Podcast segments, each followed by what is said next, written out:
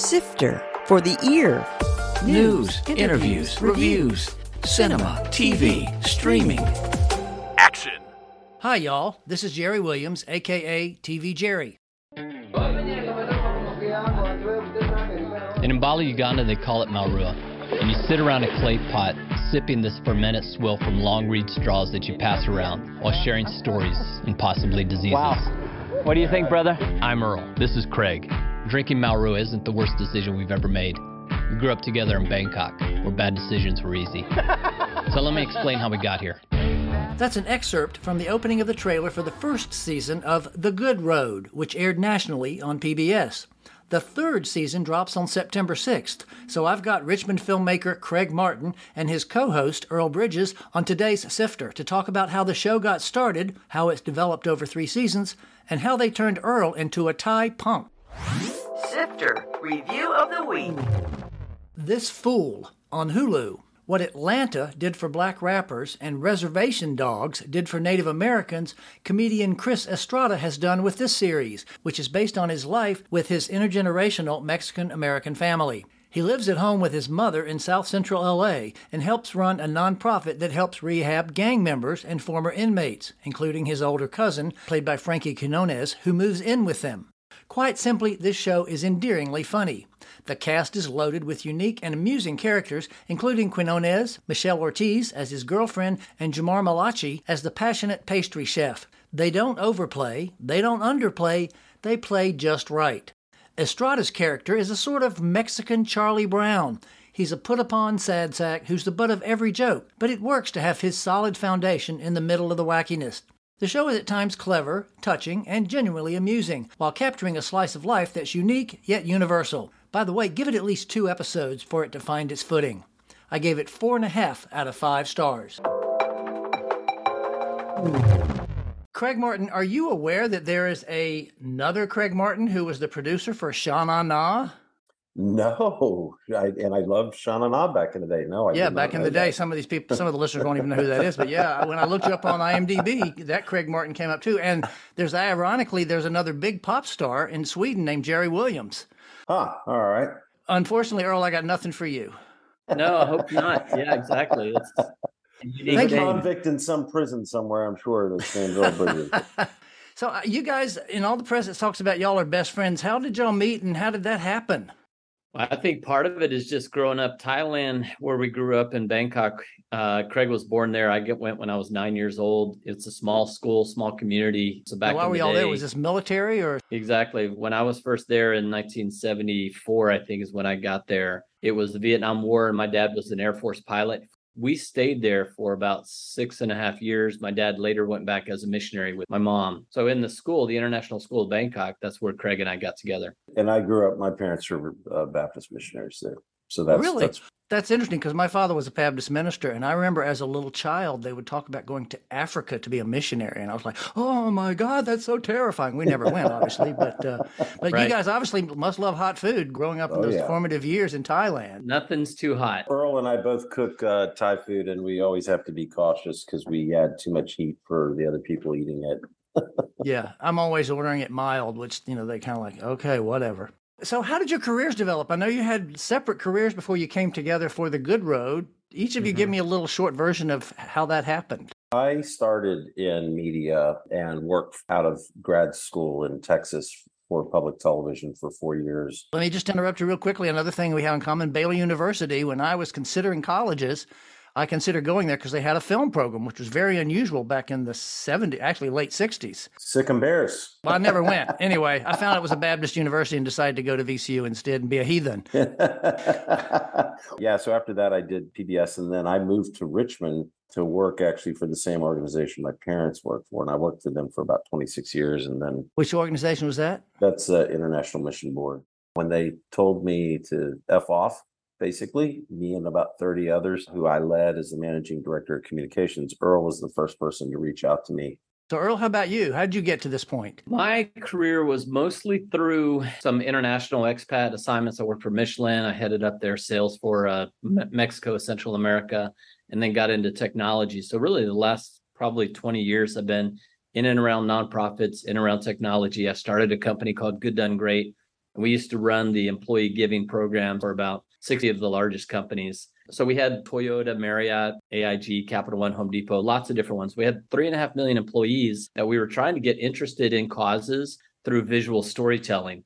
And how do you do it in a way that people want to watch it? You know, and a lot of times feel good television is the worst television. And we made it into a travel show. We said, let's just go to places that are interesting to us and let's hang out with people that are doing some interesting things. And that's the impetus for the Good All Over brand and the Good Road, specifically our television show. And so the two of you are the hosts of the show. Now, I noticed in the credits and in the trailer, it has, I think, Earl's name on the left and Craig Martin's name on the right. How did you debate over who gets to be on? Because, you know, you, we read from left to right.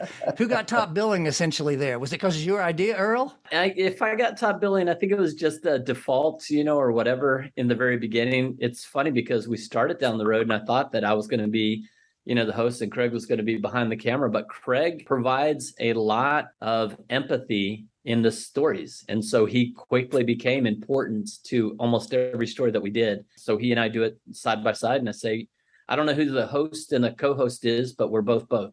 I think people do resonate with the fact that it's two good, you know, best friends traveling and we can play off each other. And there are times when I may be too serious and Earl jumps in with a really funny, appropriate joke in that moment, or we're able to riff off of, you know, some one of the characters and just really have a super engaging time.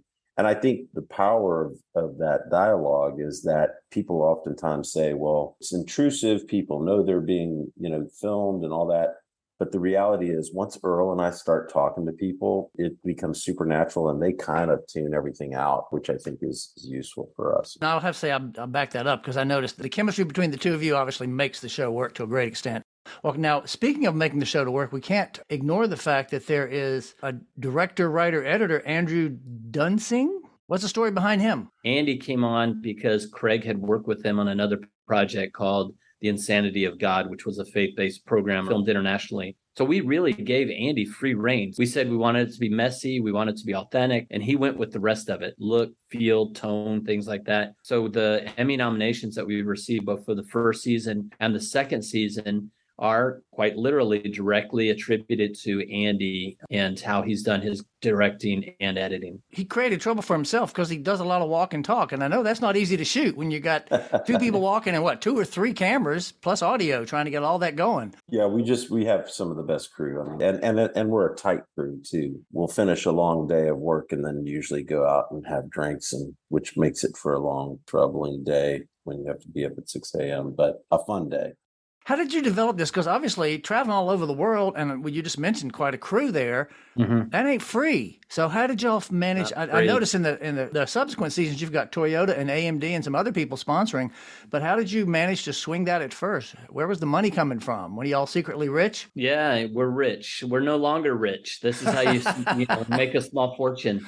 But this is the PBS model, which is very different than you know some of the other broadcast ones, where you have that concept of something's going to get greenlit, which means that it's going to get funded and right. then they're going to take ownership of it in public television while we own the ip and we own the kind of the creative inside of the parameters of pbs we still have to go find our sponsors. And for a first year show look craig and i dirty little secret were middle-aged white guys when we started into television.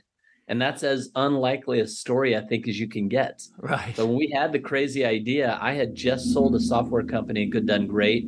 We pulled our resources together and we started down this road of let's figure out what we can do uh, with the show and and as you gut check along the way we're still getting positive you know feedback from a lot of distribution channels and things like that we landed on pbs and again now we're just now kind of recouping some of the costs that we put in in the very beginning and when Earl says pooled our resources, it means depleted our uh, life, right. our uh, savings. Um, I, I, do want to give a shout out to because you listed some of the sponsors, and this will be interesting, I think, to you, Jerry, as well. But Plow and Hearth is a very small sponsor for us, right? Uh, but they're a local company, largely based in Charlottesville, so we're very happy to have at least uh, you know one local sponsor on on the Richmond side. So that's kind of cool. And some of the interviews you said that the show is Batman, not Superman. Now, what exactly does that mean? You know, working for all those years for the International Mission Board, where I basically did propaganda for the Baptists, I realized that what the organization wanted me to say was that these are superheroes who are just doing amazing things. The reality is they're much more like Batman, all of these characters. I mean, the people, I, I've been out to remote parts of Africa where they didn't have electricity and pumped the from the well just like the locals. And one of the things i i learned and knew after all those years is it's hard. They have doubts. They're struggling all the time. Right. you know almost always there's some conflict stress and that's much more like that dark brooding batman character. And not to say that people don't have the same goals and mission and and they're, they're energized to do what they do but it isn't the superman you know idea Well, the difference also Superman has superpowers. Batman really doesn't. He has to use his own money and ingenuity to do his magic stuff or do his superhero stuff. And Earl, you call yourself philanthropologist. I think I got that right. philanthropologist. Explain Yeah. that, please. Well, I think the idea is that look, we're getting to do the job that everyone wants to do. You get to hang out with a good friend, travel around the world, tell stories about people doing good. So we're trying to figure out what is this job that we have now. Philanthropology was kind of what we landed on, and it's really it's that search for the good. We are searching, trying to uncover, and we're also, I think, very cognizant, just like an anthropologist is, of the fact that when you're there, everything changes. You can't walk down a beach without leaving footprints, and you can't be in a place without having your fingerprints kind of all over. And I think that's what we're trying to do is not be too intrusive, but also go find the good wherever that may be. And oftentimes that's in the darkest corners. That was going to bring me perfectly to my next question. You've been all over the place. You've been to mm-hmm. Thailand, Kenya, Alabama, Tanzania, Uganda, Myanmar, India, Puerto Rico, Richmond, Charleston. How do you find the people and decide, okay, we're going to go talk to this person or feature this particular group? Well, initially we started with, I mean, the fact that we grew up in Bangkok and we have just a really big network and we've got a lot of friends that are all over the world, kids that we've just grown up with. But then after that, after season one, and people started seeing what it was that we were doing, there's no shortage. We get hit up for stories every day virtually of somebody doing something amazing. And so the hard part is how do you curate? How do you pick out of all the things that there are good to talk about? covid really did kind of force us into how can we do the show still and that kind of directed us more domestic in a lot of ways for season two and and even for season three Surprise guest drop in. Talking about season one and season two, we have a surprise guest visitor who worked with you on those seasons. Oh, carlos Footnote Carlos Chafin is the president, composer, and co founder of In Your Ear Recording Studios. So, what did you do for The Good Road? Oh, messed it up pretty much. I put them on that road. I'm responsible for scoring and the audio for the show. So um, I mix the show. Andrea, back here, Andrea Buchheit, does the dialogue editing and gets all that stuff straight and hands it over to me. By the way, send her my love because, of course, she did the work on my Dirt Woman documentary. She along did. with you. She Yeah. did. She is. She's back there hanging out. So it's. Cool. Do I have to do something to turn video on? Yes, I do, don't I? Is this your first Zoom, Carlos? no, no, it's usually I'm the person starting the Zoom, so you know, there you go. You know, Okay, I don't have are. to worry about these technicalities. But Right, there's this is a podcast, so who cares, right? This is exactly. Exactly. So there you go. well, I will say both Carlos and Andrea and the whole team at In Your Ear Studios has been a huge part of it. I think Carlos has an interesting story about one of those early episodes in the production. Earl probably knows what it is. Yeah, I think so. That's why. That's why I want to interrupt him before he gave it away. Yeah, yeah, I know. Carlos, come Uh, on, lay it on us. Exactly. Well, you know, the as you've probably discovered earlier in this uh, dive here, these guys are, you know, they met in Thailand, so they speak Thai, and and they are part of that. They know the cultural deal over there and everything. So the first show they do is, of course, from Bangkok, and the editor Andy Dunsing wanted to have a piece of music that was Thai as the opening piece to the whole show. So he finds this weird band doing a version of Chicago's 25 or 6 to 4 in Thai. And, and Andy's thinking this would be a really funny way to start the show. And he was absolutely right. But you know,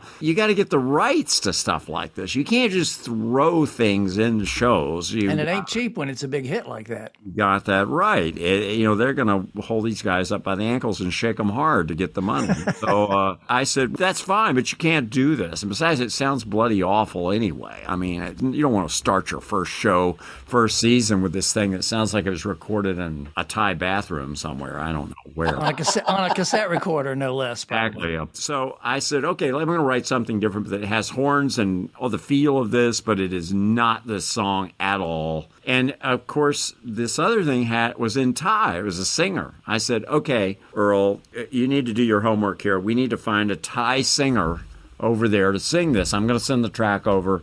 We'll get a Thai singer to do this thing. It was kind of punky too, wasn't it, or hard rock or something? Very, very punky. So we get out to the finish line, and no singer has been found. For some reason, we came up with the bright idea that Earl should sing it. Uh-huh. write it, write it, and sing it. And sing it. I, I, you know, so I came up with some lyrics. I said, translate this. Which was hilarious in its own way. Uh, but then he gets out in the studio and and we transformed Earl into a punk Thai singer. Wow. And it is on the front of the show. It is really what is there.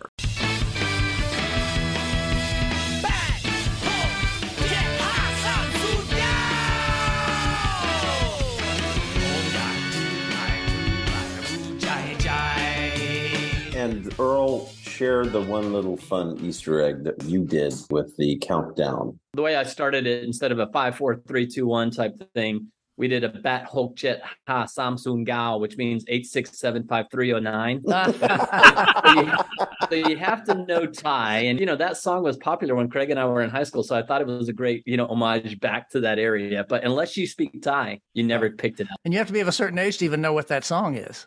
Jerry thanks for inviting me to torment these guys for a yeah. second. Thanks carlos. Thank you so much carlos. Good seeing you carlos and andrea.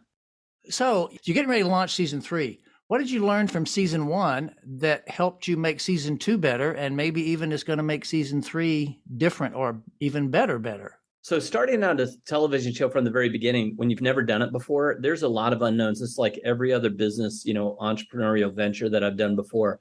And looking back in hindsight, we spent way too much. We didn't know exactly what the format was. We thought we had a good idea for content. We didn't know what the audience was going to be. And so over time, as we developed into season one, we landed on PBS as our you know distribution outlet and got much smarter on what it was that the show was going to be. So season one costs were probably double what they should have been. Season two costs we've got you know more refined. Now we have sponsors and now we have you know distribution and now we have viewership and now we have demographics and all the rest of it. So things have gotten better and better and uh, hopefully the show uh, reflects that as well. I think we're certainly more efficient but I also think our shows are much better. People early on and still to this day, they have the misconception that our show is about nonprofits. Uh, it can be, it often is, but it's not just about people who are not, you know, getting paid well and whatever. It can be for-profit companies. It can be large institutions. It can be government. That we did a whole thing on the Space Force. Yeah, and, and so we we even had a little bit of pushback initially from some of the PBS folks going, I thought the show was about philanthropy. And we're like, well, you know, it is, but it's also about changing the world for the positive. An organization, for instance, like Space Force really does, and I know this is controversial, but they do help to protect space for the scientists and engineers and people who are going out to help figure out how to mitigate against climate change that's the fun of the show is we don't want to be pegged as you know we had a a woman the first time i talked to a woman over breakfast that came from a title one school in nashville and we wanted to add her into the show she was like craig i'm just curious we don't do like food distribution. We're just educators. I'm like, well, no. Well, that's, that's, kind of important. Yeah, it's kind of important. yeah, yeah. Well, now you mentioned sponsors. Uh, obviously, now you've got Toyota, which is great because you're traveling all over the world. I'm assuming in their vehicles, uh, and AMD and Plow and Hearth. How did you wrangle some of these sponsors? Did y'all just go out and say, "Hey, give us some money"? It's never as easy as it looks. Getting sponsorships and stuff, especially when you've never been on television, is really hard. So we really pounded the pavement. We went back to some brands that were wanting to associate their brands with some of the good work that are going on around the world. And so that helped us a little bit. And in the case of AMD, we actually had an episode we showed them that was about technology being used in the anti poaching efforts in Kenya. And just the idea of, you know, saving endangered species through technology, they got excited about because Wow, they're like, yeah. that's that's exactly, you know, the kinds of things we want to use technology for. Uh, in season two, episode one, which actually uh, I saw at the Richmond International Film Festival when it played there, w- when you're interviewing people out in front of the Lee Monument, and of course it was in the height of COVID, it seemed weird to me because everybody had on masks and they were easily six to eight, ten feet apart. And I'm like, why don't they take those masks off at least for the interview? What What was the decision behind that? most of the COVID era stuff where we really, people were really concerned about catching it. And I mean, that was right in the middle of heavy in the middle of that. Right. And it became, of course, as we know in our nation's history, a political issue. You know, if you wear a mask, you know, you're some sort of flaming liberal. And if you don't wear a mask, you're some right wing nut who doesn't believe Of course, in it that's played out in the show too, a Yeah. little bit. in the case of that particular scene, here I am talking to two of my African American brothers who, you know, very important in my life. And they were going to wear masks because, as we know, disproportionately affects the Black community. I don't think they were personally that worried about the situation. But I think the optics of it, just being Uh-huh, out there in the middle okay. of COVID and you've got, you know, folks not wearing masks, I think that was the decision. But at the same time, you know, it was a little bit of respect for the community that you're working in. Sure. I was just going to say, Jerry, the other thing on this, uh, the mask thing kind of is a cultural thing anyway. And we traveled around the world and we're in different cultures and you're respecting kind of the community where you're at. So we do the things that we should do. You know, we're not the ugly Americans wherever we are, whether that's domestically or taking our shoes off in a Buddhist temple or showing respect inside someone else's cultural area. It's not too much for all of us to take at least a little bit of a, an awareness about where your surrounding are, where you are as a guest inside of a community. What is the biggest challenge of this show? Um, funding, honestly, it's just that Craig's shaking his head yes too for those who can't see him. funding with anything. Every business venture I've ever been a part of, it's finding the right investors, finding patient investors, finding people that believe in it. And so I think that's part of it is just being able to tell the story, understanding where you know this thing is going to land, and then trying to get it funded. I, I would have to echo it. Neither Earl or I get paid to do it yet.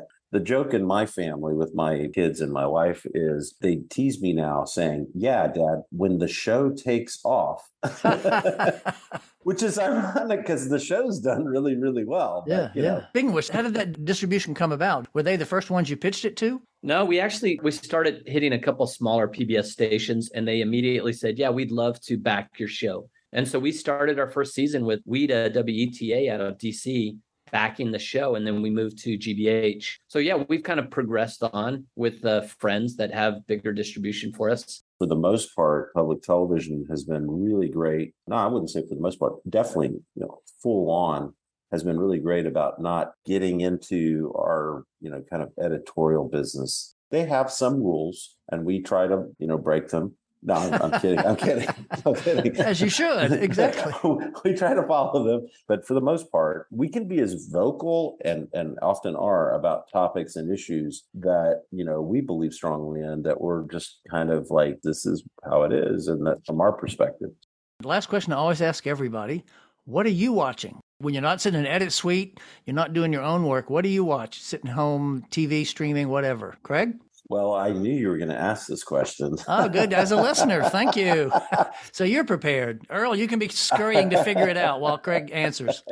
So I, as you might imagine, as a documentarian, watch a ton of documentary, docu-series. Probably the most disturbing and compelling documentary I saw was recommended to me by one of the women at the post office near my house. It- you know, she found out that I did the show and everything, and she goes, "Have you seen Girl in the Picture?"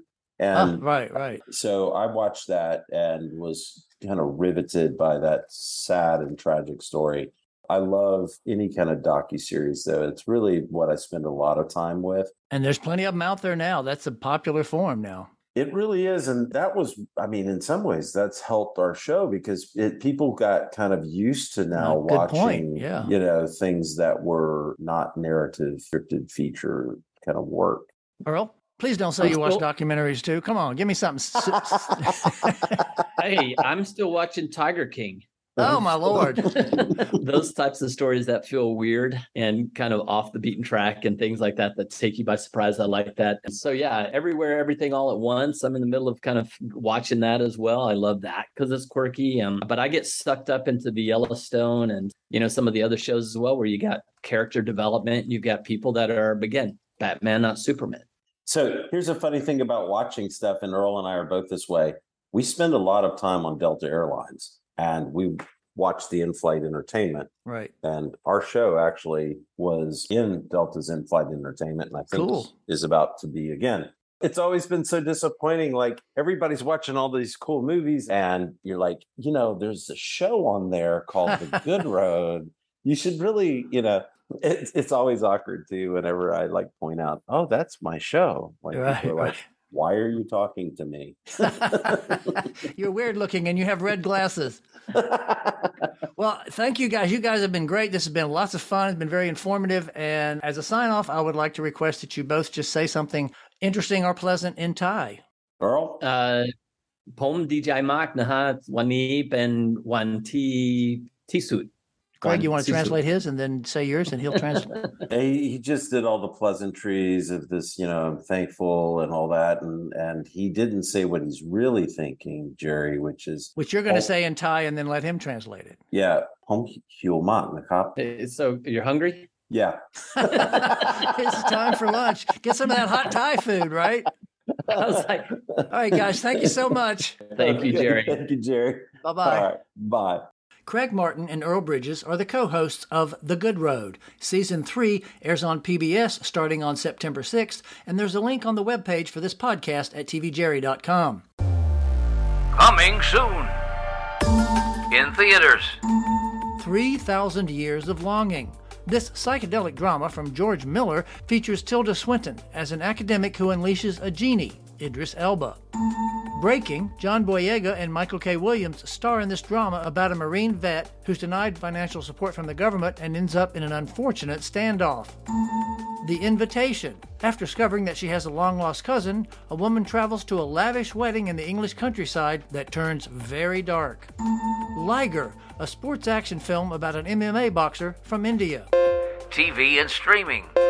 On the 24th, Welcome to Wrexham on FX. This docuseries is about the titular soccer club that was bought by Ryan Reynolds and Rob McElhenney. Mo on Netflix, a comedy about a Palestinian refugee and his family. On the 25th, Mike on Hulu, a docuseries about heavyweight champ Mike Tyson. The End is Nye on Peacock. The science guy walks us through some hypothetical disasters. On the 26th, Samaritan on Amazon. Sylvester Stallone plays a reclusive man who's actually a super vigilante. Me Time on Netflix. Kevin Hart and Mark Wahlberg get into trouble when the wives are away. On the 28th, The Boleyns, A Scandalous Family on PBS, a BBC series where historians explain their lives and actors reenact it. The Patient on Hulu, created by the duo behind The Americans, about a psychotherapist played by Steve Carell who finds himself held prisoner by a serial killer. See on Amazon returns for the final season starring Jason Momoa, who lives in a world where everyone is blind. This is Jerry Williams. Thanks for listening. For more Sifter, including literally thousands, of reviews Visit tvjerry.com. That's a wrap.